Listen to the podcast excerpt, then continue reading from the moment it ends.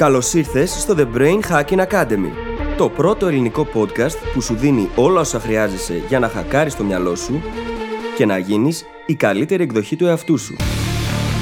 Μαζί σου, η Φύλλις Γαβριλίδου και ο Δημήτρης Γιώκας.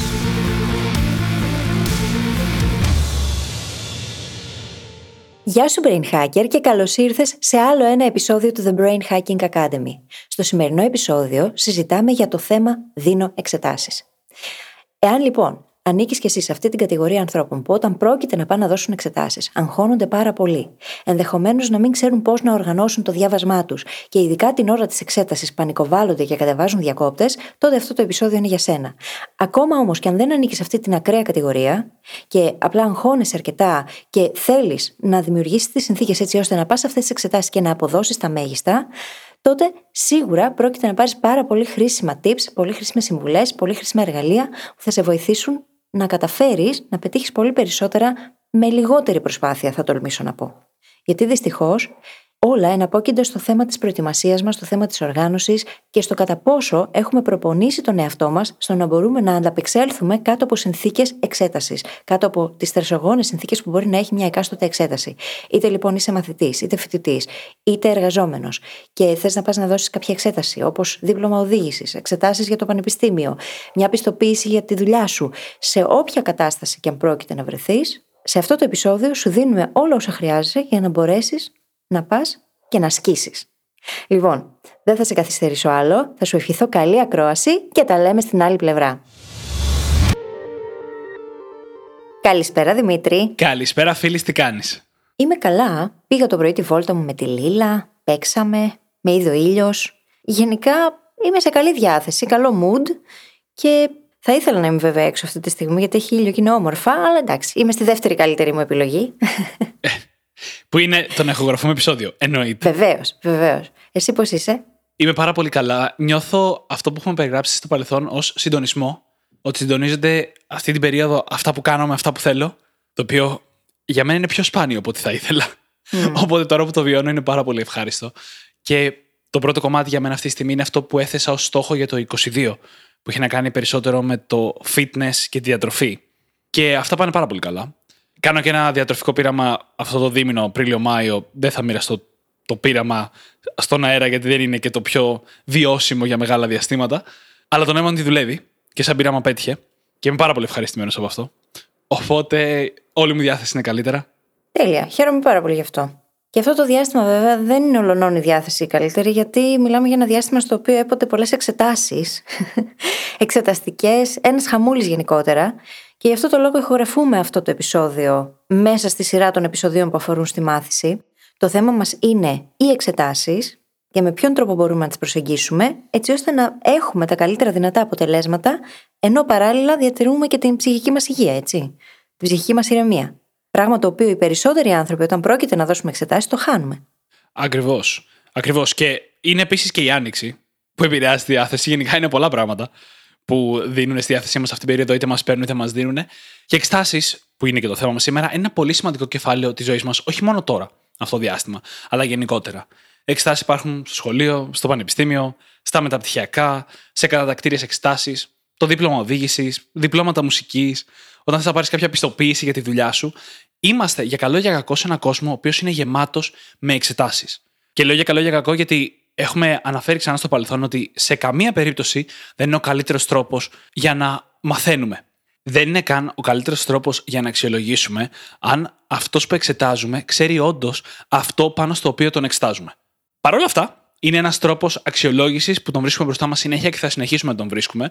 Οπότε θέλουμε να μάθουμε πώς να γινόμαστε καλύτεροι σε αυτό. Και το κυριότερο μας άγγλ σε αυτό το επεισόδιο είναι το γεγονός ότι το να δίνεις εξετάσεις αποτελεί δεξιότητα. Και για να χτίσουμε μια δεξιότητα χρειάζεται να έχουμε τη μεθοδολογία για να το κάνουμε. Και ένα πράγμα το οποίο μπορεί να βοηθήσει πάρα πολύ σε αυτό είναι το The Goal Hacking Journal. Το εργαλείο το οποίο έχουμε δημιουργήσει για εσάς για να σας βοηθήσουμε να πετύχετε το νούμερο ένα στόχο σας σε 90 ημέρες. Πράγμα το οποίο σημαίνει πως καλλιεργείτε δεξιότητες οι οποίες σας είναι χρήσιμες για μια ζωή. Πως μπορείτε να κατακτήσετε πράγματα τα οποία δεν φανταζόσασταν νωρίτερα. Και όλο αυτό χρησιμοποιώντας ένα template, μια συγκεκριμένη μεθοδολογία, η οποία θα σας βοηθήσει να έχετε διαρκείς κύκλους ανατροφοδότησης και να βελτιώνετε συνέχεια τη διαδικασία σας. Ακριβώς. Και εξετάσεις είναι ένα είδος στόχου που αποτελεί τέλειο συνδυασμό με το The Goal Hacking Journal. Και αυτό γιατί όταν προετοιμάσαι για μια εξέταση, χρειάζεσαι κάποια οργάνωση στη μελέτη σου. Η καθημερινή επαφή με το αντικείμενο μπορεί να σε βοηθήσει πάρα πολύ. Είναι ο τέλειος στόχος για να θέσεις με το journal σου. Και μάλιστα, πολλοί κόσμος που ξέρουμε που χρησιμοποίησε το The Goal Hacking Journal, το χρησιμοποίησε σε ένα τέτοιο στόχο. Αν λοιπόν θέλεις να μάθεις περισσότερα και να το κάνεις δικό σου και να το χρησιμοποιήσεις για την δικιά σου εξέταση που έρχεται σε περίπου 90 ημέρες, πήγαινε τώρα στο brainhackingacademy.gr /journal. JOURNAL. Τέλεια. Και τι σημαίνει πρακτικά, Δημήτρη, ότι το να δίνεις εξετάσεις αποτελεί δεξιότητα? Θα το γενικεύσουμε ένα τικ παραπάνω. Το να δίνεις εξετάσεις αποτελεί σχεδόν πάντα μία πολύ παρόμοια κατάσταση. Είσαι σε ένα μέρος που ακολουθείς κάποιους αυστηρούς κανόνες, συνήθως δεν μπορείς να μιλήσεις με άλλα άτομα, έχεις να απαντήσεις κάποιες ερωτήσεις ή να υλοποιήσεις κάποια άσκηση, κάποιο τελικό αποτέλεσμα μέσα σε ένα περιορισμένο χρονικό διάστημα. Ξαναλέω, όλες οι εξετάσεις μοιάζουν πολύ μεταξύ τους. Το οποίο σημαίνει ότι αν εμείς προπονηθούμε σε αυτές τις καταστάσεις, θα γίνουμε καλύτεροι σε αυτές τις καταστάσεις. Είναι όπως τα τεστ IQ, έχουν πολύ μεγάλα προβλήματα. Γιατί αν κάτσεις και προπονηθείς ακριβώς στα είδη των ασκήσεων που έχουν τα τεστ IQ, μπορείς να τα πας καλύτερα, χωρίς να έχεις γίνει όντως πιο έξυπνος. Καλά, τώρα αυτό είναι μεγάλη συζήτηση. Την έχουμε συζητήσει στο αντίστοιχο επεισόδιο. Ας μην την ανοίξουμε. Θα εκνευριστώ. Είναι όμως η ίδια λογική. Δυστυχώς, το να προπονηθείς σε πραγματικές συνθήκες, δηλαδή να πάρεις το αντικείμενο στο οποίο εξετάζεσαι και να το εφαρμόσεις στον πραγματικό κόσμο, θα σε βοηθήσει λιγότερο στις εξετάσεις από το να προπονηθείς σε εξετάσεις. Και πόσοι από εμάς δεν αγχωνόμαστε πάρα πολύ, δεν τα χάνουμε, δεν κολλάει το μυαλό μας. Και η αλήθεια είναι ότι κολλάει στα αλήθεια, έτσι. Όταν το στρες εκτινάσεται, λόγω του ότι δεν έχουμε συνηθίσει, δεν είμαστε συνηθισμένοι στο να εκθέτουμε τον εαυτό μας σε εξετάσεις, σε συνθήκες εξετάσεων, είναι λογικό να ανέβει το στρες απότομα. Και είναι απολύτως λογικό ο εγκέφαλος εκείνη τη στιγμή να αρχίσει να υπολειτουργεί. Γιατί όταν έχουμε στρες, η προτεραιότητά του είναι το ένστικτο επιβίωσης. Γιατί όταν έχουμε στρες, το πρωτόγονο μυαλό μας νομίζει πως μας κυνηγάνε λιοντάρια. Όχι ότι είμαστε και για να συγκεντρωθούμε και να αποδώσουμε σε εξετάσεις. Εάν λοιπόν δεν το έχουμε προπονήσει αυτό και δεν έχουμε μάθει στον εαυτό μας να μπορεί να ανταπεξέρχεται κάτω από τέτοιες συνθήκες, δυστυχώς η κατάσταση θα μας επιβαρύνει ακόμα περισσότερο και θα αποδώσουμε πολύ χειρότερα. Και το έχω ζήσει πάρα πολλές φορές αυτό σαν μαθήτρια εγώ. Και το να δίνεις εξετάσεις είναι μια συνδυαστική δεξιότητα. Το οποίο τι σημαίνει ότι είναι μια δεξιότητα από μόνο του, αλλά συνδυάζεται και πάντα με το αντικείμενο στο οποίο εξετάζεσαι. Μπορεί να είσαι αρκετά άνετος στο να δώσεις εξετάσεις στα μαθηματικά, ας πούμε, αλλά αν πας να δώσεις εξετάσεις στη μουσική, να το χάνεις τελείως, γιατί παρόλο που έχεις χτίσει τη δεξιότητα των εξετάσεων, πρέπει να τη χτίσεις και στα πλαίσια της συγκεκριμένης δεξιότητας, συγκεκριμένου αντικειμένου στο οποίο εξετάζεσαι. Τι σημαίνει τώρα αυτό πρακτικά? Πρώτον, κάθε εξέταση είναι προπόνηση για την επόμενη. Οι εξετάσεις που έρχονται τον επόμενο μήνα για όσους σπουδάζουν, ας πούμε, είναι μια καλή προπόνηση για τις εξετάσεις του Σεπτεμβρίου και του Φεβρουαρίου μετά αντίστοιχα. Γιατί κάθε φορά που εξετάζεσαι μπορείς να χτίσεις αυτή τη δεξιότητα. Το δεύτερο που μπορείς να κάνεις με βάση αυτά που λέμε μέχρι τώρα είναι να βρεις τρόπους στη μελέτη σου, στην προετοιμασία σου, να προετοιμαστείς για εξετάσεις. Αυτό σημαίνει να λύσεις παλιά θέματα, γιατί είναι η καλύτερη πρακτική εξάσκηση που μπορείς να κάνεις πάνω σε αυτό που έρχεται. Μπορεί να είναι το να λύσεις practice tests, όπως κάνουμε ας πούμε, πάρα πολύ στα αγγλικά όταν δίνουμε lower proficiency, γιατί θα προσομοιάσει κάπως την εξέταση χωρίς να είναι απαραίτητα παλιά θέματα. Και κάτι που δεν κάνουμε οι περισσότεροι, γιατί τα πρώτα αυτά πολλές φορές τα κάνουμε, είναι το να βάλουμε τον εαυτό μας να προπονηθεί, να εξασκηθεί με περιορισμό χρόνου. Παραδείγματος χάρη, μπορείς να πάρεις ένα σετ παλιών θεμάτων, να πας κάπου έξω, κάπου που να μπορείς να συγκεντρωθείς όμως, να μην πάρεις μαζί σου βιβλία ή υπολογιστή, ώστε να μην μπορείς να κοιτάξεις την ώρα που λύνεις και να βάλεις και ένα χρονικό περιορισμό στον εαυτό σου. Άρα λοιπόν να μπεις σε μια διαδικασία που βάζεις τον εαυτό σου να περάσει μια εξέταση χωρίς να είναι ακόμα η ώρα της εξέτασης. Αυτή είναι η καλύτερη προπόνηση που μπορείς να κάνεις για την εξέταση. Και όσοι από εσάς λέτε ότι δεν μπορώ να το κάνω αυτό γιατί με αγχώνει, θα σας αγχώσουν ακόμα περισσότερο οι εξετάσεις όταν θα έρθει εκείνη η ώρα και θα πρέπει να βρεθείτε όντως μέσα σε μια τέτοια συνθήκη. Οπότε έχοντας κάνει κάτι τέτοιο συνειδητά και έχοντας δοκιμάσει από μόνοι μας να το κατακτήσουμε, έχουμε στην ουσία βοηθήσει το νευρικό μας σύστημα και το υποσυνείδητό μας να συνηθίσουν τις συνθήκες και να μπορούν αργότερα να προσαρμοστούν πολύ πιο εύκολα σε αυτές. Το νευρικό σύστημα εκπαιδεύει εκείνη τη στιγμή. Οπότε αυτό το δεν μπορώ να το κάνω γιατί με αγχώνει, σε αγχώνει επειδή ακριβώς το νευρικό σύστημα δεν ξέρει πώς να το διαχειριστεί. Άρα πρέπει να το μάθει. Και να πω ότι υπάρχουν και διαφορετικής έντασης εξετάσεις. Κάτι που πρέπει να έχουμε στο μυαλό μας καθόλου το επεισόδιο και σε όλες τις συμβουλές που θα δώσουμε. Κάποιες εξετάσεις είναι λιγότερο σημαντικές. ένα τεστ στο σχολείο, ακόμα και ένα μάθημα στο πανεπιστήμιο που στην επόμενη εξεταστική μπορούμε να το ξαναδώσουμε. Κάποιες άλλες είναι ή τουλάχιστον μας φαίνονται πολύ πιο σημαντικές, όπως ας πούμε η πανελλήνιας, ή όταν δίνουμε και κάποια πιστοποίηση στη δουλειά, για την οποία μπορεί να έχουν πληρωθεί μερικές χιλιάδες ευρώ για να μπορούμε να συμμετέχουμε στο πρόγραμμα της πιστοποίησης, και αν χάσουμε την εξέταση, να χάνονται και τα χρήματα. Ανάλογα λοιπόν με την ένταση και τη σημασία της κάθε εξέτασης, μπορούμε και εμείς να κινηθούμε διαφορετικά. Ας πούμε, μπορεί να μην θέλεις να μπεις στη διαδικασία να κάνεις όλη αυτή την προετοιμασία για ένα μάθημα στο πανεπιστήμιο. Απλά θα το δώσεις την επόμενη φορά αν δεν πάει καλά. Αλλά όταν πρόκειται για μια πιστοποίηση, η οποία σε νοιάζει πάρα πολύ γιατί έχει να κάνει με τη δουλειά σου και έχουν δοθεί και αρκετά χρήματα για να μπορείς να την πάρεις, εκεί θα κάνεις και την προετοιμασία, θα αγοράσεις και practice tests στο ίντερνετ για να μπορείς να προετοιμαστείς, θα πας και στην καφετέρια χωρίς λάπτοπ και βιβλία για να κάτσεις 2 ώρες και να λύσεις θέματα και ό,τι άλλο μπορείς να κάνεις για να έρθεις στο καλύτερο δυνατό επίπεδο για την εξέταση που έρχεται. Ακριβώς. Και φυσικά, όπως υπάρχουν πράγματα τα οποία μπορείς να κάνεις, υπάρχουν και πράγματα τα οποία δεν πρέπει με τίποτα να κάνεις. Και είναι σημαντικό να τα συζητάμε και αυτά. Καταρχάς, οι περισσότεροι από εμάς, όταν πρόκειται να δώσουμε εξετάσεις, συνηθίζουμε να κάνουμε cramming. Δηλαδή, να βάζουμε όλη μας την ενέργεια στο διάβασμα της τελευταίας στιγμής. Αυτό μην το κάνετε, παιδιά. Είναι ό,τι χειρότερο μπορεί να κάνετε στον εαυτό σας, στο διάβασμά σας, στην απόδοσή σας, στο άγχος σας, στον οργανισμό σας. Είναι πάρα πολλά τα αρνητικά του. Γιατί ναι, μπορεί σαν στρατηγική να αποδίδει πολλές φορές και πολλοί από εμάς να το έχουμε βιώσει αυτό και να έχουμε δει τα αποτελέσματα, αλλά σε πρακτικό επίπεδο δεν βοηθάει πουθενά, αντιθέτως μας κάνει και κακό. Άρα το cramming στην ουσία είναι κάτι το οποίο θέλουμε να αποφύγουμε. Και συνήθως καταλήγουμε να κάνουμε cramming όταν διαβάζουμε χωρίς οργάνωση. Δίχως οργάνωση όμως, το διάβασμά μας πρακτικά δεν θα φέρει τα ίδια αποτελέσματα που θα είχαμε αν ήμασταν οργανωμένοι, αν είχαμε ορίσει έναν στόχο SMART για να μπορέσουμε να δουλέψουμε μαζί του. Το να ξεκινάς να διαβάζεις ανοργάνωτα, πηγαίνοντας στο άγνωστο με βάρκα την ελπίδα, δεν θα σε βοηθήσει να φτάσεις και πολύ μακριά. Κάτι επίσης που είναι πολύ σημαντικό, που πολλοί από εμάς γύρω από τις εξετάσεις το ξεχνάμε τελείως, είναι η διαχείριση της ενέργειάς μας. Τρεφόμαστε πάρα πολύ άσχημα. Μπορεί να παραγγέλνουμε απ' έξω ή να τρώμε ό,τι σαβούρα μπορεί να έχουμε στο σπίτι, ό,τι πιο εύκολο μπορούμε να μαγειρέψουμε.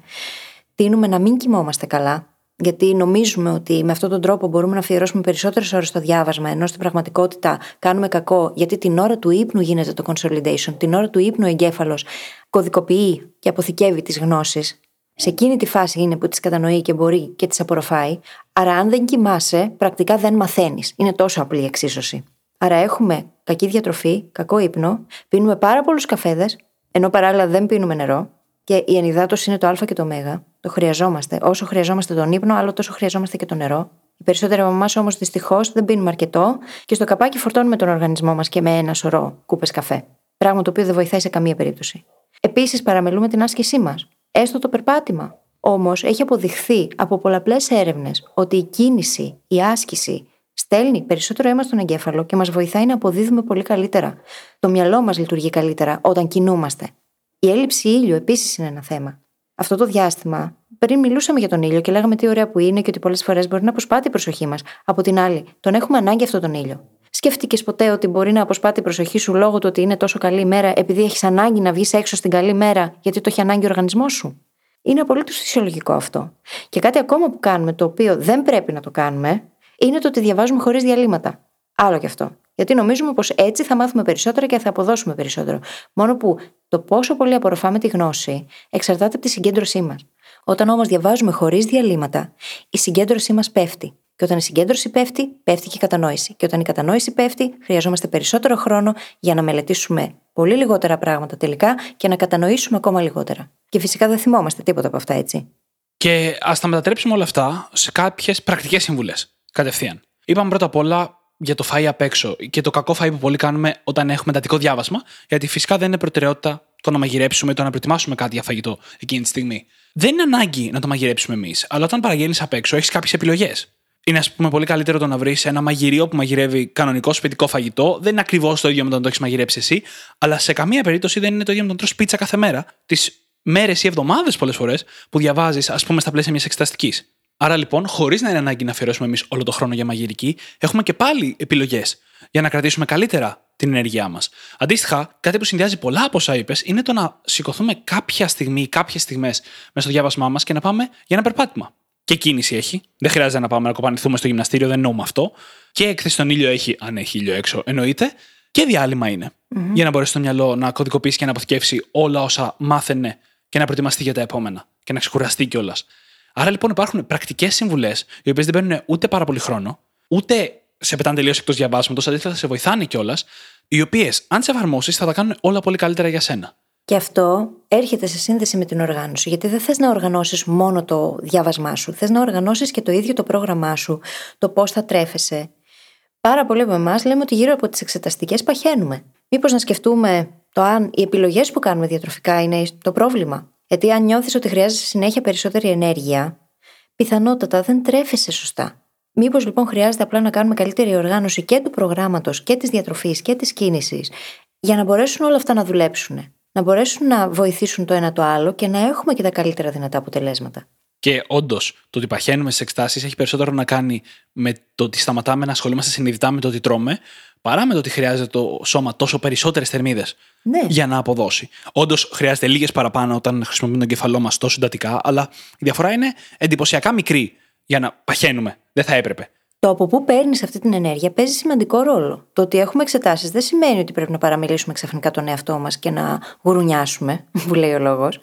Γιατί τα πιτόγυρα δεν θα βοηθήσουν να συγκεντρωθείς περισσότερο και αυτό το υπογράφουμε.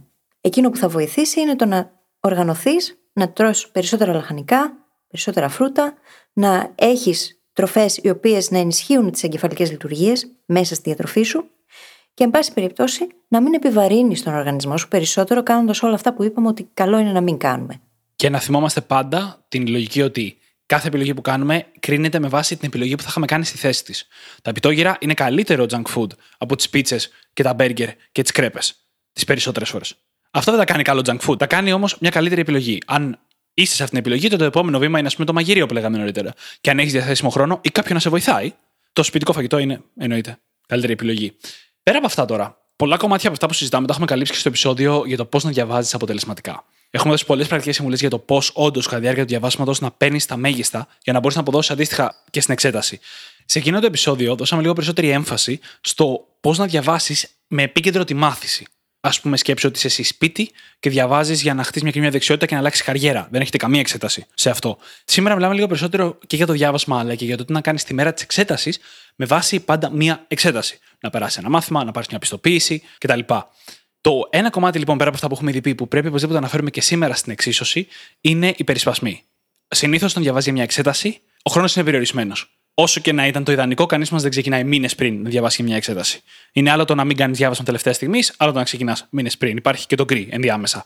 Σε αυτές τις περιπτώσεις λοιπόν, είναι σημαντικό να μπορούμε να χρησιμοποιήσουμε όντως τον χρόνο που έχουμε στη διάθεσή μας.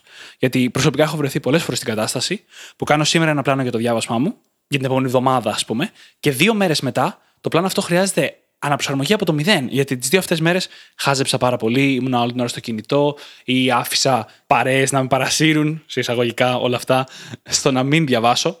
Εκεί λοιπόν θέλουμε να βρούμε έναν τρόπο να μπορούμε να εστιάσουμε, να αποδώσουμε στο πλάνο που εμείς έχουμε δημιουργήσει. Και τι σημαίνει? Εξαλείφω τους περισπασμούς. Σημαίνει ότι φροντίζω να αφήσω το κινητό κάπου που να μην το βλέπω και να μην το ακούω, να έχω απενεργοποιήσει τις ειδοποιήσεις. Γιατί κάθε φορά που το μυαλό σου βλέπει μια ειδοποίηση και φωτίζεται η οθόνη του κινητού, η προσοχή σου αποσπάται. Και για να επανέλθει χρειάζεται χρόνο. Και αυτός ο χρόνος είναι πολύτιμος. Οπότε το ίδιο το περιβάλλον μετά μπορεί να βοηθήσει πάρα πολύ. Να βρισκόμαστε σε έναν χώρο ο οποίος βοηθάει το να συγκεντρωθούμε. Έναν χώρο τον οποίο ιδανικά τον έχουμε αφιερωμένο για τη μελέτη μας. Δεν κάνουμε πολλά πράγματα ταυτόχρονα εκεί μέσα. Ή αν μη τι άλλο, είναι ένα συγκεκριμένο κομμάτι του χώρου στον οποίο διαμένουμε. Αν, ας πούμε, είσαι φοιτητής και μένεις σε στούντιο και έχεις έναν χώρο μόνο στον οποίο τρέφεσαι, κοιμάσαι, βλέπεις τους φίλους σου, διαβάζεις, τότε εστίασες στο να φτιάξεις μια γωνιά η οποία να μην έχει περισπασμούς και να έχει μόνο τα απολύτως απαραίτητα, να μην μπορείς να δεις πράγματα τα οποία μπορεί να σου αποσπούν την προσοχή, όπως την τηλεόραση, ας πούμε, και να μπορείς να συγκεντρωθείς έτσι. Επίσης, κάποιος από εμάς μπορεί να μας βοηθάει να έχουμε ακουστικά με μουσική στα αυτιά μας. Πράγματα τα οποία μπορούν να βοηθήσουν στο να συγκεντρωθείς καλύτερα και να μπορέσεις να είσαι εστιασμένος 100% σε αυτό που κάνεις, θα βοηθήσουν πάρα πολύ. Μπορεί αυτό να σημαίνει, στην περίπτωση που χρησιμοποιείς και τον υπολογιστή την ώρα της μελέτης, ότι θα ενεργοποιήσεις το cold turkey έτσι ώστε να σου κόβει οποιαδήποτε σελίδα, οποιαδήποτε εφαρμογή μπορεί να αποτελεί για σένα περισπασμό. Χρησιμοποίησέ το. Τέτοια εργαλεία υπάρχουν ακριβώς για να μας κάνουν τη ζωή πιο εύκολη. Για να μην χρειάζεται να παίρνουμε εμείς την απόφαση και να μην νομίζουμε ότι χρειάζεται να πειθαρχήσουμε τη στιγμή που θα μπορούσε ο υπολογιστής να κάνει τη δουλειά για εμάς. Ακριβώς.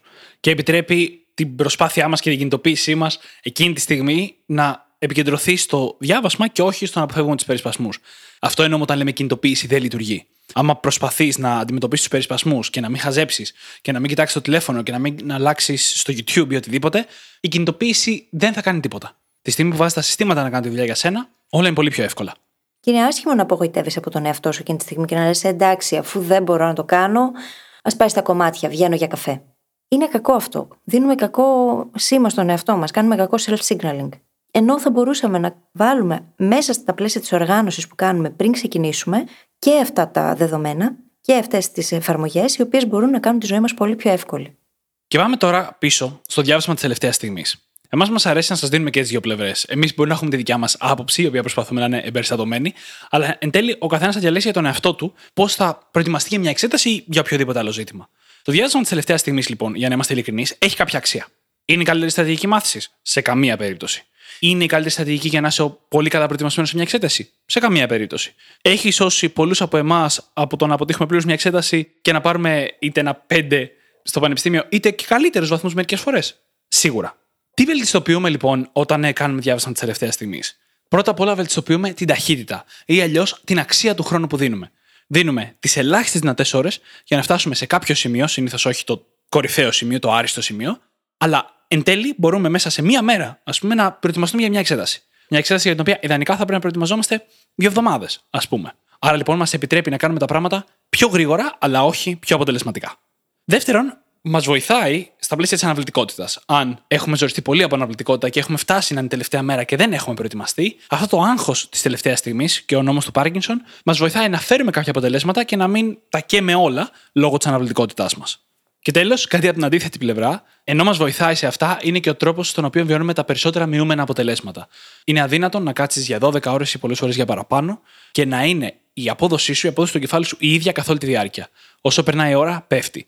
Εσύ συνεχίζεις και προετοιμάζεσαι για την εξέταση την τελευταία στιγμή, αλλά θα μπορούσες να έχεις κάνει την ίδια δουλειά πιο γρήγορα. Ναι, γιατί σκέψου πόσες φορές χρειάζεται να διαβάσεις και να ξαναδιαβάσεις και να ξαναδιαβάσεις το ίδιο σημείο πολλές φορές όταν το κάνεις αυτό, γιατί δεν καταλαβαίνεις τι διαβάζεις. Ή το προσπερνάς χωρίς να έχεις καταλάβει, που είναι αυτό που κάνουμε περισσότεροι στο διάβασμα της τελευταίας στιγμής. Ναι, έχοντας την αίσθηση ότι ναι, το διάβασα και δεν έχει καταχωρηθεί τίποτα απολύτως στο μυαλό. Η εναλλακτική τώρα είναι ένα λίγο πιο οργανωμένο σύστημα μελέτης, το οποίο αξίζει να βασίζεται 100% στην επανάληψη σε αυξανόμενα διαστήματα. Οποιοσδήποτε τρόπος πιο οργανωμένης μελέτης είναι υποδεέστερος από αυτόν, με την έννοια ότι αν κάθεσαι κάθε μέρα και κάνεις ανασκόπηση το υλικό που έχεις ήδη διαβάσει, απλά κάνεις τσάμπ επαναλήψεις. Αν όμως μάθεις το υλικό κάποια στιγμή έγκαιρα, ας πούμε περάσεις μια φορά το υλικό, 1-2 εβδομάδες πριν την εξέταση, και μετά χρησιμοποιήσεις την επανάληψη σε αυξανόμενα διαστήματα ώστε να διατηρήσεις φρέσκα στο μυαλό σου όσα έμαθες, τότε θα έχεις αφιερώσει τον λιγότερο δυνατό χρόνο για τα μέγιστα δυνατά αποτελέσματα. Περισσότερο χρόνο από ό,τι στο διάβασμα της τελευταίας στιγμής, αλλά εδώ μεγιστοποιείς και για τα αποτελέσματα. Είναι πιο πιθανό να πετύχεις στην εξέταση με αυτόν τον τρόπο. Μεγιστοποιείς και την αξία για το διάβασμα που κάνεις. Αυτό που είπα, διαβάζεις το λιγότερο δυνατό για τα μέγιστα δυνατά αποτελέσματα. Πόσο μάλλον όταν έχεις φροντίσει εξ αρχής, από την ώρα του μαθήματος ακόμα που παρακολούθησες, να πάρεις τις καλύτερες δυνατές σημειώσεις. Οπότε ξεκινάς με μια πάρα πολύ καλή βάση και έχοντας κάνει αυτό το είδος οργάνωσης, που μπορεί να είναι και το minimum, έτσι, τελικά καταλήγεις να φέρεις πολύ καλύτερα αποτελέσματα από ό,τι θα είχες αν τα άφηνες όλα για την τελευταία στιγμή. Και το έχουμε πει και άλλες φορές αυτό. Συνήθως υπερεκτιμάμε το τι μπορούμε να καταφέρουμε σε λίγο χρόνο, ενώ στην πραγματικότητα χρειαζόμαστε τουλάχιστον 50% επιπλέον χρόνο για να μπορούμε να το καταφέρουμε. Και σε ό,τι αφορά τη συγκέντρωση συγκεκριμένα και τη μάθηση, το μυαλό μας δεν μπορεί να δουλέψει για πάρα πολλές ώρες σερί. Βαθιά δουλειά, deep work, μπορεί να γίνει για 3-4 ώρες το πολύ. Και αυτό για εξασκημένα μυαλά. Οπότε αυτή η ψευδαίσθηση του θα διαβάσω 12-16 ώρες πριν την εξέταση και θα πάω να δώσω, είναι πραγματικά κάτι το οποίο μόνο κακό μπορεί να μας κάνει. Προχωρώντας τώρα παρακάτω, πάμε να δούμε κάτι που συχνά ξεχνάμε στα πλαίσια μιας εξέτασης. Όταν προετοιμαζόμαστε για μια εξέταση. Συνήθως, όταν μαθαίνουμε κάτι με την ισχύα μας, το κάνουμε για να το μάθουμε όντως. Το κάνουμε για να το κατανοήσουμε και να μπορούμε να το χρησιμοποιήσουμε. Πολλές φορές, όταν μαθαίνουμε κάτι για μια εξέταση, ο στόχος μας είναι να μπορέσουμε απλά να αποδώσουμε στην εξέταση και μετά δεν μας πολύ νοιάζει η πληροφορία. Σπάνια συνυπάρχουν αυτά τα δύο μαζί. Το λάθος μας όμως είναι ότι ο καλύτερος τρόπος για να αποδώσεις και σε μια εξέταση είναι να κατανοήσεις πραγματικά αυτό που μαθαίνεις. Ακόμα και αν μιλάμε για εξέταση, ακόμα και αν μιλάμε για διάβασμα τελευταίας στιγμής, ο στόχος πρέπει πάντα να είναι να κατανοήσουμε βαθύτερα αυτό που διαβάζουμε. Εκτός αν πρόκειται για κάποιο αντικείμενο παπαγαλίας, όπως θυμάμαι εγώ ένα μάθημα στις Πανελλήνιες, το ΟΔΕ, το οποίο είναι μια ιδιαίτερη περίπτωση, αλλά δεν είναι έτσι. Τις τις περισσότερες φορές. Θέλεις να κατανοήσεις πραγματικά αυτό που μαθαίνεις. Με αυτόν τον τρόπο, εξ ορισμού, ο εγκέφαλος θα δημιουργήσει περισσότερες συνάψεις και νευρώνες για το συγκεκριμένο πράγμα που έμαθες, το οποίο θα το κάνει πιο εύκολο και να το ανακαλέσεις στη μνήμη σου, τη στιγμή που το χρειάζεσαι, ας πούμε στην εξέταση, αλλά και να το εφαρμόσεις. Να μπορέσεις δηλαδή την πληροφορία που έχεις να την πλάσεις έτσι ώστε να σε βοηθήσει να λύσεις μια άσκηση ή να απαντήσεις μια ερώτηση. Η κατανόηση πάντα βοηθάει πολύ περισσότερο και στο να θυμάσαι και στο να αποδώσεις, στο να μπορείς να εξηγήσεις κάτι και με δικά σου λόγια, πράγμα το οποίο προφανώς δείχνει ότι το έχεις κατανοήσει πολύ βαθύτερα. Και αυτό πολλές φορές στην εποχή της παπαγαλίας που όλοι καλούμαστε να τα γνωρίζουμε όλα απ' έξω, κάπου χάνεται. Ενώ είναι το κεντρικό μήνυμα της μάθησης και θα έπρεπε αυτό να είναι ο στόχος μας ο πραγματικός, εμείς το χάνουμε αυτό κάπου, γιατί λέμε στους μαθητές ιδιαίτερα ότι θα πρέπει να τα μάθεις όλα απ' έξω για να πας να εξεταστείς. Πράγμα το οποίο στην πράξη πολλές φορές έχουμε δει ότι τελικά δεν είναι αυτό το οποίο χρειάζεται. Σκοτώνουμε τελείως την κριτική σκέψη στην εκπαίδευση. Ναι. Είναι κάτι που το έχουμε αναφέρει και στο παρελθόν. Οι περισσότερες εξετάσεις είναι απομνημόνευσης σε αντικείμενα που θα μπορούσε να ληφθεί υπόψη η δημιουργικότητα, η προσπάθεια, όπως στα μαθηματικά, ας πούμε. Πολλές φορές κοιτάμε μόνο αν το τελικό αποτέλεσμα βγήκε σωστό και όχι τη διαδικασία, τη σκέψη που ακολούθησε ο μαθητής και κατά πόσο υπάρχει μια κατανόηση, ακόμα και αν κάπου υπάρχει κάποια λάθος πληροφορία που έχει μείνει στο μυαλό του. Ή αντίστοιχα σε άλλα αντικείμενα που υπάρχει κριτική σκέψη, όπως ας πούμε στην ιστορία ή στη φιλοσοφία, πολλές φορές περιμένουμε ο εξεταζόμενος να απαντήσει με τον τρόπο που εμείς έχουμε υποδείξει. Δηλαδή, αποφασίζει ο καθηγητής ή το βιβλίο ή η ύλη μια οπτική γωνία και ρωτάμε το μαθητή μια ερώτηση κριτικής σκέψης και η απάντηση πρέπει να μπαίνει σε αυτή τη γραμμή. Αλλιώς δεν έχει διαβάσει αρκετά. Εν τω μεταξύ, κριτική σκέψη σημαίνει ότι μπορεί να σου πει κάτι με το οποίο εσύ δεν θα συμφωνείς. Το θέμα είναι η ακολουθία της σκέψης. Ο τρόπος που έφτασε στο εκάστοτε συμπέρασμα. Το πόσο καλά μπορεί να επιχειρηματολογήσει για να σου παρουσιάσει τη θέση του και όχι η ίδια η άποψη από μόνη της. Αλλά πώς θα κρίνεις κάτι το οποίο και εσύ ο ίδιος ίσως δεν έχεις ακόμα καλλιεργήσει πολύ καλά. Γιατί το σύστημα είναι έτσι. Το σύστημα δεν μας μαθαίνει να σκεφτόμαστε και να έχουμε πραγματική κριτική σκέψη. Και φτάνουμε σε μεγάλη ηλικία να προσπαθούμε να την καλλιεργήσουμε οι περισσότεροι. Και εννοείται ότι η κατανόηση είναι πάρα πολύ χρήσιμη για τη μακροπρόθεσμη χρήση αυτού που έμαθες. Αλλά και καθαρά στα πλαίσια του επεισοδίου, για την εξέταση είναι πάρα πολύ σημαντική. Στο πανεπιστήμιο, ας πούμε, υπήρχαν αντικείμενα που ούτε θυμάμαι τίποτα σήμερα, ούτε χρειάζεται να τα θυμάμαι, ούτε προσπάθησα να τα θυμάμαι γιατί δεν μου αρέσανε. Αλλά τα πήγα καλύτερα στην εξέταση γιατί εκείνη τη στιγμή φρόντισα να κατανοήσω αυτό που διάβαζα. Ναι. Το θυμόμουν για λίγο παραπάνω καιρό από ότι αν το είχα παπαγαλίσει, σίγουρα. Αλλά δεν είναι ότι το θυμάμαι ή μου είναι χρήσιμο σήμερα, αλλά βοήθησε στην εξέταση. Και δεν ξέρεις και ποτέ πού τελικά θα σου χρησιμεύσει κάτι έτσι. Πραγματικά δεν ξέρεις ποτέ. Δεν μπορείς να ξέρεις. Ό,τι μάθεις χρήσιμο είναι. Και μάλιστα, όταν έγραφα για τις σημειώσεις που κάναμε σήμερα για το επεισόδιο για το κομμάτι της κατανόησης, σκεφτόμουν ότι ο κόσμος μας είναι τόσο ενδιαφέρον. Έχει τόσο ενδιαφέρον το να καταλάβουμε πώς δουλεύουν τα πράγματα και υπάρχουν τόσα πολλά πράγματα για να καταλάβουμε πώς δουλεύουν, που είναι κρίμα να το αγνοούμε αυτό απλά και μόνο για να μάθουμε παπαγαλία. Ενώ είναι και ο πιο γρήγορος τρόπος ταυτόχρονα. Απλά είναι ο πιο δύσκολος. Είναι πιο απαιτητικός. Έτσι είναι. Προχωρώντας, κάτι πολύ σχετικό με αυτά που έχουμε πει μέχρι τώρα είναι ότι θέλουμε στην προετοιμασία μας να επικεντρωθούμε στα κομμάτια στα οποία δυσκολευόμαστε. Ας πούμε, όπως λύνουμε παλιά θέματα, οι practice tests, βρίσκουμε σημεία τα οποία δεν μας βγαίνουν εύκολα, στα οποία δεν μπορούμε αυτή τη στιγμή να λύσουμε την άσκηση που έχουμε μπροστά μας. Αυτά τα κομμάτια λοιπόν είναι που πρέπει να επικεντρωθούμε. Αντίστοιχα, μία από τις καλύτερες τεχνικές μάθησης που έχουμε μοιραστεί στο παρελθόν είναι η τεχνική Feynman. Και ειδικά για μελέτη τύπου πανεπιστημίου, όπου μόλις έχεις μάθει κάτι καινούριο, είναι η ιδανική τεχνική για να μπορέσεις να χτίσεις γρήγορα την κατανόησή σου. Και σε αυτή την περίπτωση, όπως κάνεις την τεχνική, θα ανακαλύψεις σε κάποια κομμάτια ότι δεν ξέρεις τι ακριβώς ισχύει, πώς ακριβώς δουλεύει. Σε αυτά λοιπόν θέλεις να επικεντρωθείς. Αυτά ειδικά τα practice tests ή τα λάθη που μπορεί να κάνεις κατά τη διαδικασία ή τα κενά που μπορεί να εντοπίζεις είναι θησαυρός. Είναι χρυσάφι. Εάν τα χρησιμοποιήσεις, αν τα αξιοποιήσεις. Γιατί το θέμα δεν είναι απλά να κάνεις ένα practice test χρονομετρώντας τον εαυτό σου για να δεις πώς τα πήγες. Το θέμα είναι να δεις πώς τα πήγες, να δεις ποια πράγματα δεν απάντησε σωστά. Σε ποια σημεία χρειάζεσαι επιπλέον δουλειά, να εστιάσεις στο να τα δουλέψεις αυτά τα κομμάτια, μέχρι το σημείο που θα μπορέσεις να ξανακάνεις αυτό το practice test κάποια στιγμή στο μέλλον και να το φτάσεις στο 100%. Σε εκείνο το σημείο είναι που πραγματικά θα έχεις κατανοήσει την ύλη. Και με την ίδια λογική, όταν θα πας να εφαρμόσεις την τεχνική Feynman, βλέποντας τα σημεία εκείνα τα οποία δεν έχεις κατανοήσει και τόσο καλά, να εστιάσεις για να μπορέσεις να τα κατανοήσεις, ώστε να τα εξηγήσεις και να μπορείς αργότερα να τα πεις με πάρα πολύ απλά λόγια, ακόμα και σε κάποιον ο οποίος δεν έχει ιδέα γιατί μιλάς. Ακριβώς. Και πάμε να περάσουμε τώρα στην ημέρα της εξέτασης. Στο τι κάνεις για να αποδώσεις όσο καλύτερα μπορείς στην εξέταση την ίδια. Και θα ξεκινήσουμε με κάτι που γίνεται ακριβώς πριν την εξέταση, που είναι ένα πέρασμα της τελευταίας στιγμής. Στο υλικό, μια επανάληψη της τελευταίας στιγμής, η οποία έχει βοηθήσει και τους δυο μας πολλές φορές στο παρελθόν σε εξετάσεις. Η στρατηγική εδώ είναι απλή. Δεν είναι η ώρα να μάθεις καινούργιο υλικό. Είναι η ώρα να περάσεις με skimming, με σάρωση το υλικό, απλά να δεις τα κεφάλαια που έχεις μελετήσει και αν σε κάποιο δεν νιώθεις αρκετή αυτοπεποίθηση, τότε και μόνο να κάνεις μια λίγο πιο αναλυτική ανάγνωση, να φρεσκάρεις κάποια πράγματα ή και ακόμα καλύτερα να κλείσεις το βιβλίο και να κάνεις ενεργητική ανάκληση αυτών που έχεις μάθει. Να μπεις σε μια διαδικασία να πεις ποιος ήταν ο τύπος, ποια ήταν η εξίσωση εδώ, γιατί είναι έτσι η εξίσωση, αφού την έχω κατανοήσει καλά, πώς προκύπτει. Αν με εμφανιστεί αυτή η μεθοδολογία μπροστά μου, ξέρω να την εφαρμόσω. Ποια είναι η μεθοδολογία, χωρίς να την βλέπουμε εκείνη τη στιγμή από τη σημείωση από το βιβλίο. Ναι, δεν είναι η κατάλληλη στιγμή για να μάθεις κάτι καινούριο. Αυτό που μπορείς να κάνεις όμως είναι να βοηθήσεις το μυαλό σου με μερικές λέξεις, φράσεις, κλειδιά να ανασύρει ολόκληρο κεφάλαια. Και θα σου δώσει και ένα ωραίο boost εκείνη τη στιγμή αυτοπεποίθησης, το οποίο θα σε βοηθήσει να μπει στην εξέταση με πολύ μεγαλύτερη σιγουριά. Και αυτό είναι και όλο το ζητούμενο, έτσι, γιατί μπαίνοντας στις εξετάσεις, έχουμε άγχος, φοβόμαστε ότι θα τα ξεχάσουμε όλα και το γεγονός ότι το φοβόμαστε οδηγεί στο να τα ξεχνάμε όλα. Οπότε, όσο πιο σίγουρος μπεις και όσο καλύτερα έχεις προπονηθεί για να μπορέσεις να ανταπεξέλθεις, τόσο πιο καλά θα αισθάνεσαι εκείνη τη στιγμή και πιο χαλαρός θα είσαι. Συνεχίζοντας, θα πούμε λίγα πράγματα για την ενέργεια εκείνη τη μέρα. Πρώτα απ' όλα, πρέπει να έχουμε κοιμηθεί καλά.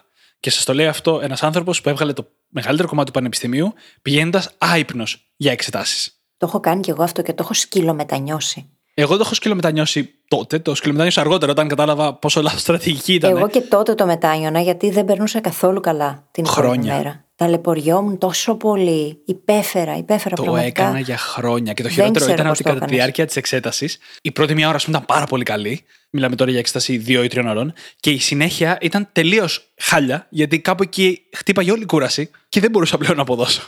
Μου έχει συμβεί να κάνω αυτή την ολονυχτία, να φτάσω μέχρι το σημείο να είμαι έξω από την αίθουσα και να φύγω για να πάω να κοιμηθώ, γιατί δεν την πάλευα κάστανο. Με την καμία δεν μπορούσα να μπω μέσα για να δώσω εξετάσεις. Το καταλαβαίνω. Και απλά έχασα την εξεταστική για το συγκεκριμένο μάθημα. Το καταλαβαίνω.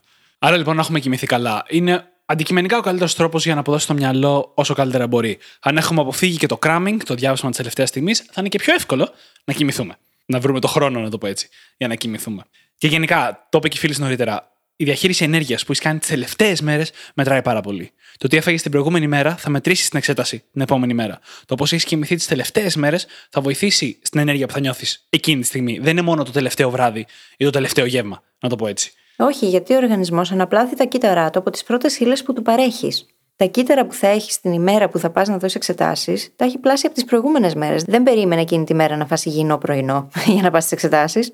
Στο ίδιο μήκος κύματος είναι και το νερό. Το νερό βοηθάει πάρα πολύ στην οξυδέρκεια, περισσότερο νερό από ό,τι φαντάζεσαι. Οπότε είναι καλό να έχεις ενυδατωθεί σωστά και το πρωί και να έχεις πάρει νερό μαζί σου κατά τη διάρκεια της εξέτασης.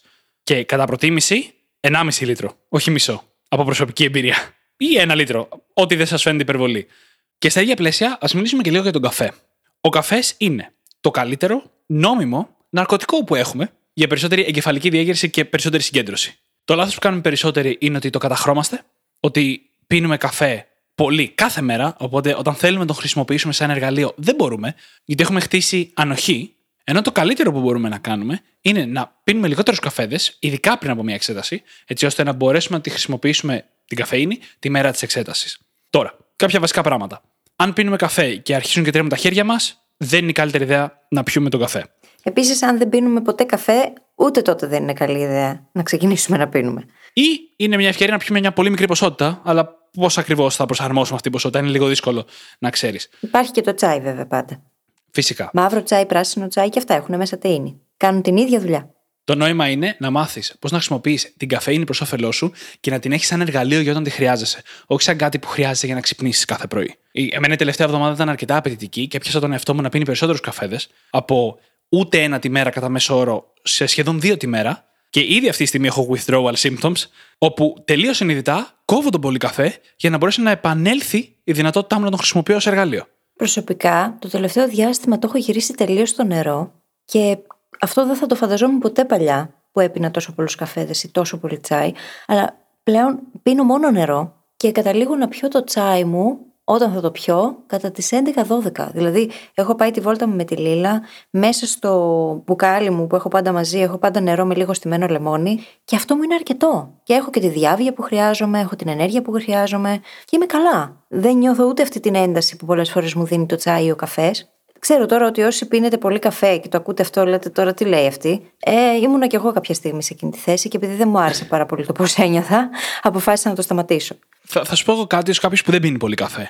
Δεν χρειάζομαι την παραμικρή γουλιά τσάι καφέ για να μπορώ να αποδώσω σε καλό επίπεδο. Αλλά μου είναι ξεκάθαρο ότι τη στιγμή που θα πιω έναν καφέ, ένα γερό καφέ το πρωί, η απόδοσή μου τις επόμενες ώρες είναι αισθητά καλύτερη. Και μετά είναι χειρότερη. Αργότερα στη μέρα, λόγω του ότι πέφτω από τον καφέ, είναι αισθητά χειρότερη. Αν λοιπόν πήγαινα για μια εξέταση, ακόμα και αν ήμουν σε μια περίοδο που δεν έπινα καφέ, θα έπινα ένα καφέ το πρωί. Εμένα αυτό έχω να σου πω ότι δεν μου δουλεύει. Ίσως επειδή έπινα πάρα πολλούς καφέδες στο παρελθόν, εκείνο που μου δουλεύει είναι το να κάνω διαλογισμό 10-15 λεπτά πριν ξεκινήσω να δουλεύω. Εκεί έχω πραγματικά πολύ καλύτερη απόδοση. Οπότε είναι και το τι δουλεύει για τον καθένα, έτσι. Πάντα. Όπως σε όλα μας τα επεισόδια, αυτό που χρειάζεται να κάνει ο καθένας μας είναι πειραματισμό. Να βρει τι δουλεύει στον καθένα. Όπως ας πούμε, όλα αυτά που είπαμε για τον καφέ δεν έχουν καμία εφαρμογή αν με το που πίνεις καφέ αρχίζουν και τρέμουν τα χέρια σου. Mm-hmm. Το οποίο είναι αρκετά μεγάλο ποσοστό.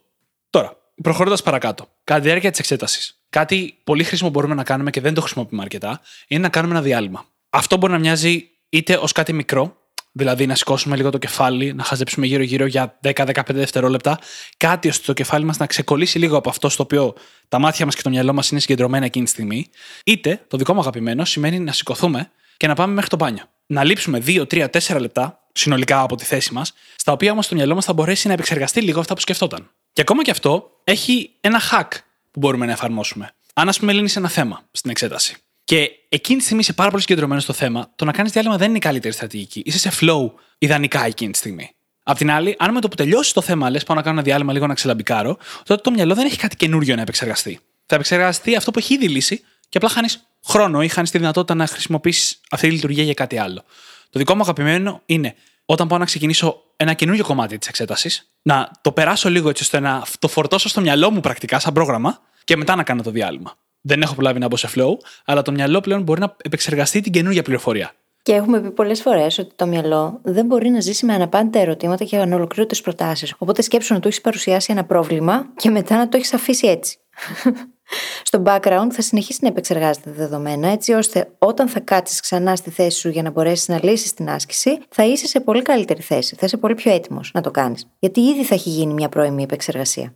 Τώρα, προχωρώντας πάλι παρακάτω, κάτι που μου έκανε μεγάλη εντύπωση και το βρήκα πάρα πολύ ενδιαφέρον ήταν μια μεγάλη διαφορά που είχαμε σημειώσει μας με τη Φύλλις για το επεισόδιο σήμερα, όπως τις κάναμε χωριστά. Η οποία διαφορά έχει να κάνει με το πώς θέλεις να είναι το στομάχι σου, πώς θα έχεις φάει δηλαδή, πριν από μια εξέταση. Θα πω κάτι που συμφωνούμε και οι δύο κατευθείαν. Αν πας και φας ένα τεράστιο γεύμα ακριβώς πριν την εξέταση, δεν πρόκειται να καταφέρεις να αποδώσεις καλά. Το μυαλό σου θα είναι τελείως θολό κατά τη διάρκεια μιας εξέτασης.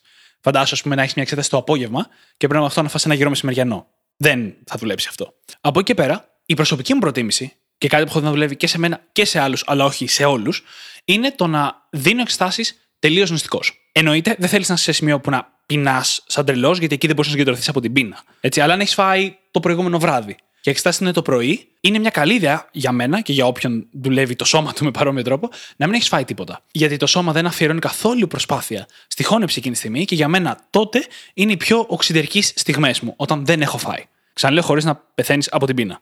Από την άλλη, υπάρχουν και οι άνθρωποι, όπως είμαι και εγώ μία από αυτούς, που το να πάνε εντελώς fasted σε μια εξέταση δεν λειτουργεί και τόσο καλά. Γιατί αν αρχίσω και πεινάω, αρχίζει και αποσυντονίζεται το σύστημά μου και το μυαλό μου. Δεν λέμε τώρα όμως να πας και να φας ένα πολύ πολύ γερό γεύμα, γιατί προφανώς το σώμα θα χρειαστεί όλα τα resources του για να μπορέσει να χωνέψει. Οπότε θα τραβήξει ενέργεια από τον εγκέφαλο για να μπορέσει να κάνει την πεπτική διαδικασία σωστά. Άρα, μπορείς να φας ένα καλό πρωινό, αν είναι πρωί η εξέταση, το οποίο όμως δεν σημαίνει ότι θα είναι φορτωμένο πρωινό. Και καλό πρωινό μπορεί ο καθένας μας να βρει τι σημαίνει. Συνήθως θα περιλαμβάνει φρούτα, λαχανικά, σύνθετους υδατάνθρακες, μια καλή πηγή πρωτεΐνης. Σίγουρα όχι οτιδήποτε λευκό, όχι απλούς υδατάνθρακες οι οποίοι θα μας δώσουν πολύ γρήγορη ενέργεια και μετά θα κρασάρει το σύστημα. Σε κάθε περίπτωση όμως χρειάζεται να γνωρίζουμε τον εαυτό μας, να γνωρίζουμε τι λειτουργεί για εμάς. Εγώ ξέρω ότι το σώμα μου λειτουργεί με αυτόν τον τρόπο. Δεν είναι ότι θα φάω και μετά από μισή ώρα κατευθείαν θα πάω στην εξέταση. Χρειάζομαι χρόνο. Εγώ προσωπικά, αν είχα να δώσω εξετάσεις 9 η ώρα το πρωί, θα φρόντιζα να σηκωθώ το πρωί νωρίς. Να έχω το χρόνο μου, να βγω μια βόλτα στη φύση, να περπατήσω λιγάκι, γιατί πλέον αυτό έχει γίνει συνήθεια. Και μιλάω φυσικά για μένα, προσωπικά έτσι, γιατί εγώ ξέρω τι λειτουργεί για μένα. Να κάτσω μετά να φάω το πρωινό μου σαν άνθρωπος, να δώσω το χρόνο, να τον αφιερώσω εκεί και έπειτα να έχει περάσει μια ώρα μέχρι και την εξέταση τουλάχιστον, ώστε να πάω και να είμαι καλά. και να μπορέσω να αποδώσω. Εγώ θα ξύπναγα στις 8.30. Γι' αυτό εσύ θα πας fasted και εγώ θα πάω φαγωμένη. Πέρα από την πλάκα όμως, αυτό που λέει η Φύλλις, και έχει πάρα πολύ δίκιο, είναι ότι όσο δελαστική και αν φαίνεται, τυρόπιτα από το κηλικείο πριν την εξέταση δεν είναι καλή ιδέα. Ναι. Ή το κουλούρι. Καλύτερο το κουλούρι από την τυρόπιτα, αλλά και πάλι δεν είναι καλή ιδέα κανένα από τα δύο. Έχει μεγάλη σημασία το τι τρως, και εδώ φέρνουμε και την παράμετρο του αν τρως. Όπως πάντα, το καλύτερο κομμάτι είναι να πειραματιστούμε στο τι δουλεύει για εμάς. Ας πούμε, εγώ έρχομαι μετά από πάρα πολλά χρόνια διαλυματικής νηστείας και το λέω αυτό, και το να είμαι νηστικός και για εκτεταμένο χρονικό διάστημα μου είναι πάρα πολύ εύκολο έως και υπερβολικά ευχάριστο. Κάτι που δεν ίσχυε στην αρχή. Και πάλι είναι όλα πολύ σχετικά. Κάθε οργανισμός αντιδράει τελείως διαφορετικά στο fasting. Και γι' αυτό το λόγο θέλει πάρα πολύ προσοχή. Εννοείται.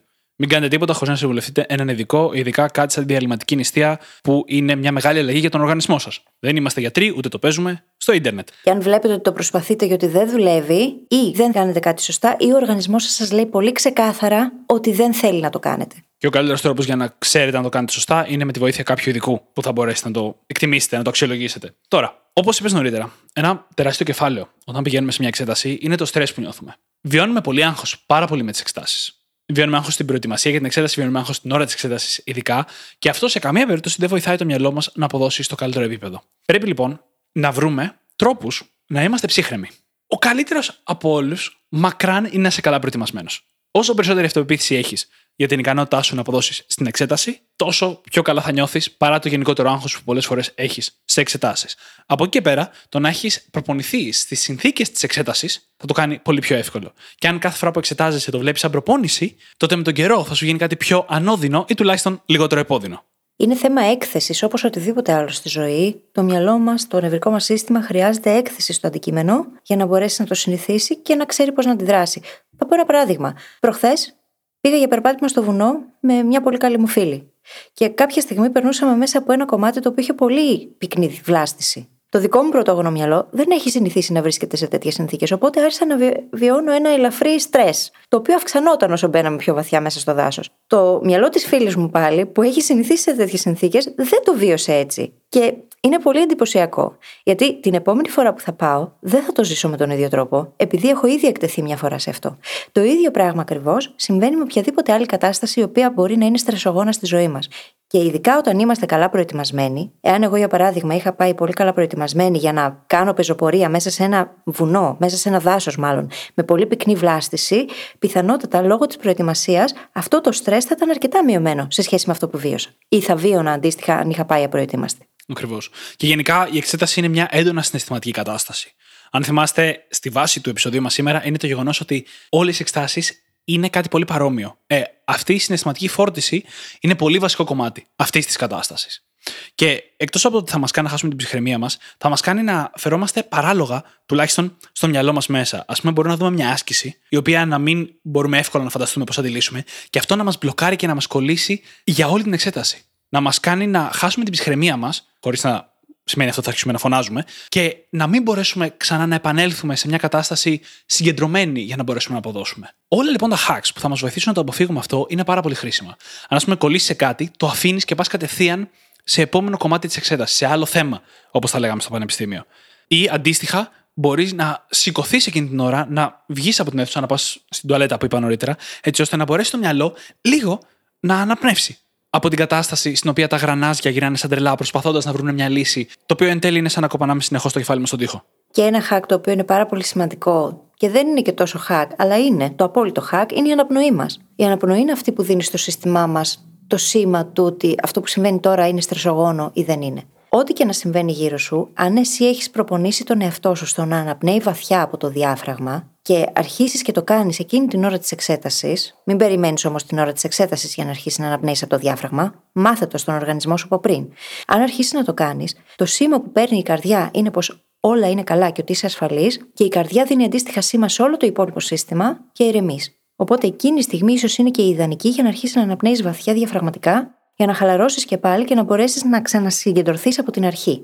Κάτι που εμένα με έχει βοηθήσει πάρα πολύ, και δεν ξέρω πόσον κόσμο θα βοηθήσει, αλλά έστω και έναν άνθρωπο αξίζει, είναι η απόλαυση στην εξέταση. Μπορείς ταυτόχρονα να βιώνεις το στρες μιας εξέτασης και να την απολαμβάνεις.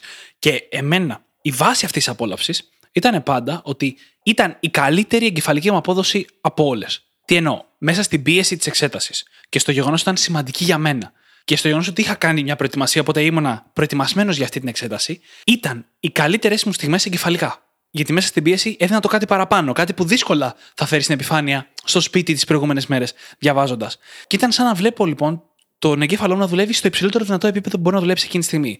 Ενώ ταυτόχρονα έβλεπες και μια παραπάνω ένταση. Εμένα το άγχος πολλές φορές αυτό μιας εξέτασης μου βγαίνει σε μια ένταση. Είμαι πιο νευρικός, κινούμαι περισσότερο, είμαι πιο νευρόσπαστο, θα το έλεγα. Αλλά η ευκαιρία να δω τον εαυτό μου να δουλεύει στο μέγιστο επίπεδο ήταν πάντα κάτι απολαυστικό για μένα. Και όταν λύνεις κάτι που το θεωρείς δύσκολο, ένα δύσκολο θέμα, και βλέπεις το μυαλό σου να σκέφτεται ιδέες, λύσεις, να προσπαθεί να φτάσει σε μια άκρη με ρυθμούς πιο γρήγορους από τους συνηθισμένους, αυτό μπορεί να γίνει πολύ ευχάριστο. Και είναι και το άλλο έτσι. Από τη στιγμή που έχεις φτάσει να βρίσκεσαι μέσα στην εξέταση, είτε αγχωθείς είτε δεν αγχωθείς, την εξέταση θα τη δώσεις. Και ξέρω ότι αυτό δεν είναι ότι βοηθάει και τόσο πολύ, αλλά μερικές φορές ίσως χρειάζεται να το πάρουμε απλά απόφαση και να πούμε: OK, είμαι εδώ, ας κάνω το καλύτερο που μπορώ αφού ήρθα. Και αυτό μπορεί να βοηθήσει πάρα πολύ, μαζί με την αναπνοή. Και ένα μυστικό, το οποίο έχουμε αναφέρει και σε άλλες καταστάσεις, είναι το να μην μένεις μέσα στο μυαλό σου. Stay in your head, you are dead, που λέει και ο Tony Robbins. Για μένα η στρατηγική αυτή ήταν πάντα να κάνω κάτι σαν journaling κατά τη διάρκεια μιας εξέτασης. Το οποίο τι σημαίνει αυτό που λέμε πρόχειρο, κάπου που να μπορείς να κρατήσεις δύο σημειώσεις που πάντα υπάρχει σε μια εξέταση, να βγάζεις από το μυαλό σου αυτά που σκέφτεται. Είτε είναι μαθηματική τύπη, είτε είναι μια αγχωτική σκέψη, είτε οτιδήποτε, να βγεις από το μυαλό σου ώστε να μπορέσεις να αλληλεπιδράσεις με αυτό που υπάρχει εκεί μέσα. Γιατί αλλιώς είναι ένα χάος. Ειδικά στην αρκετά έντονη εγκεφαλικά κατάσταση μιας εξέτασης, που προσπαθείς να ισορροπήσεις και τα συναισθήματά σου και τη σκέψη σου για το αντικείμενο και τη σκέψη σου για το παρόν και το μέλλον και το παρελθόν και για το αν πρέπει να έχεις διαβάσει περισσότερο, για το τι θα γίνει στη ζωή σου αν δεν τα πας τόσο καλά στις πανελλήνιες ή δεν ξέρω εγώ τι άλλο. Ναι. Αν τα βγάλεις λίγο αυτά από το μυαλό σου, όσο περίεργο και αν φαίνεται να το κάνεις αυτό εκείνη τη στιγμή, θα είναι πιο εύκολο να αφήσεις χώρο για να τον χρησιμοποιήσεις. Και με αυτό νομίζω πως ήρθε η ώρα να κλείσουμε το επεισόδιο. Τι λες, Δημήτρη? Συμφωνώ απόλυτα. Θα πω μόνο ένα πράγμα ακόμα. Υπάρχουν δύο πολύ βασικές στρατηγικές, δύο τρόποι σκέψης που εμείς οι ίδιοι εφαρμόζουμε στη ζωή μας. Το ένα είναι η ποιότητα της σκέψης μας, να τη μεγιστοποιούμε πάντα όσο περισσότερο γίνεται, γιατί η ποιότητα της ζωής σου εξαρτάται από την ποιότητα της σκέψης σου. Και το δεύτερο είναι να είμαστε πάντα σε ένα σημείο που να μπορούμε να αποδώσουμε σε αυτό το υψηλό επίπεδο σκέψης που προσπαθούμε να φτάσουμε. Το οποίο έχει να κάνει κυρίως με την ενέργειά μας. Αυτές οι δύο αρχές έχουν πάρα πολύ να κάνουν και με το να αποδίδεις στη μελέτη σου και σε μια εξέταση. Να μπορείς να σκεφτείς όσο καλύτερα γίνεται. Να έχεις κατανοήσει αυτό που διαβάζεις, να έχεις γενικά νοητικά μοντέλα για να μπορείς να φέρεις στην κατάσταση. Και δύο, να μπορείς να το φέρεις αυτό στην επιφάνεια. Το οποίο έχει να κάνει με τη διαχείριση της ενέργειάς σου. Αυτές οι δύο βασικές αρχές είναι το μυστικό για κάθε εξέταση. Περισσότερο από οποιοδήποτε hack μπορούσαμε να σας πούμε ή να διαβάσετε στο ίντερνετ. Και σε πρακτικό επίπεδο, τίποτα από αυτά δεν είναι στην ουσία hack. Είναι πράγματα τα οποία χρειάζεται να τα κάνεις με συνέπεια για αρκετό καιρό, γιατί αν δεν έχεις συνηθίσει να ζεις έτσι, δεν μπορείς να έχεις την απέτηση υπό δύσκολες συνθήκες που εκ των πραγμάτων θα μπεις σε default κατάσταση. Αν δεν έχεις προπονήσει οτιδήποτε από αυτά που συζητήσαμε σήμερα, δεν πρόκειται να πας να το εφαρμόσεις. Γιατί σε κατάσταση στρες θα πέσεις στην προεπιλογή που είχες από πριν, στα πράγματα που έχεις συνηθίσει να κάνεις χρόνια ολόκληρα. Ακριβώς. Και όπως πάντα, μπορείτε να βρείτε τις σημειώσεις του επεισοδίου μας στο site μας, στο brainhackingacademy.gr, όπου μπορείτε να βρείτε και το journal μας, είτε πηγαίνοντας κατευθείαν στο κατάστημά μας, είτε πηγαίνοντας στο brainhackingacademy.gr/journal. JOURNAL. Και φυσικά θα σας ζητήσουμε να κάνετε και μια πράξη αγάπης. Κάντε subscribe στο Spotify ή σε όποια άλλη εφαρμογή μας έχετε βρει και μας ακούτε. Αφήστε μας μια φανταστική 5-αστερη αξιολόγηση, γιατί με αυτόν τον τρόπο βοηθάτε το podcast να διαδοθεί και τους brain hackers στον κόσμο να γίνουν ακόμα περισσότεροι. Σας ευχαριστούμε πάρα πολύ που ήσασταν μαζί μας και σήμερα και σας ευχόμαστε καλή συνέχεια. Καλή συνέχεια.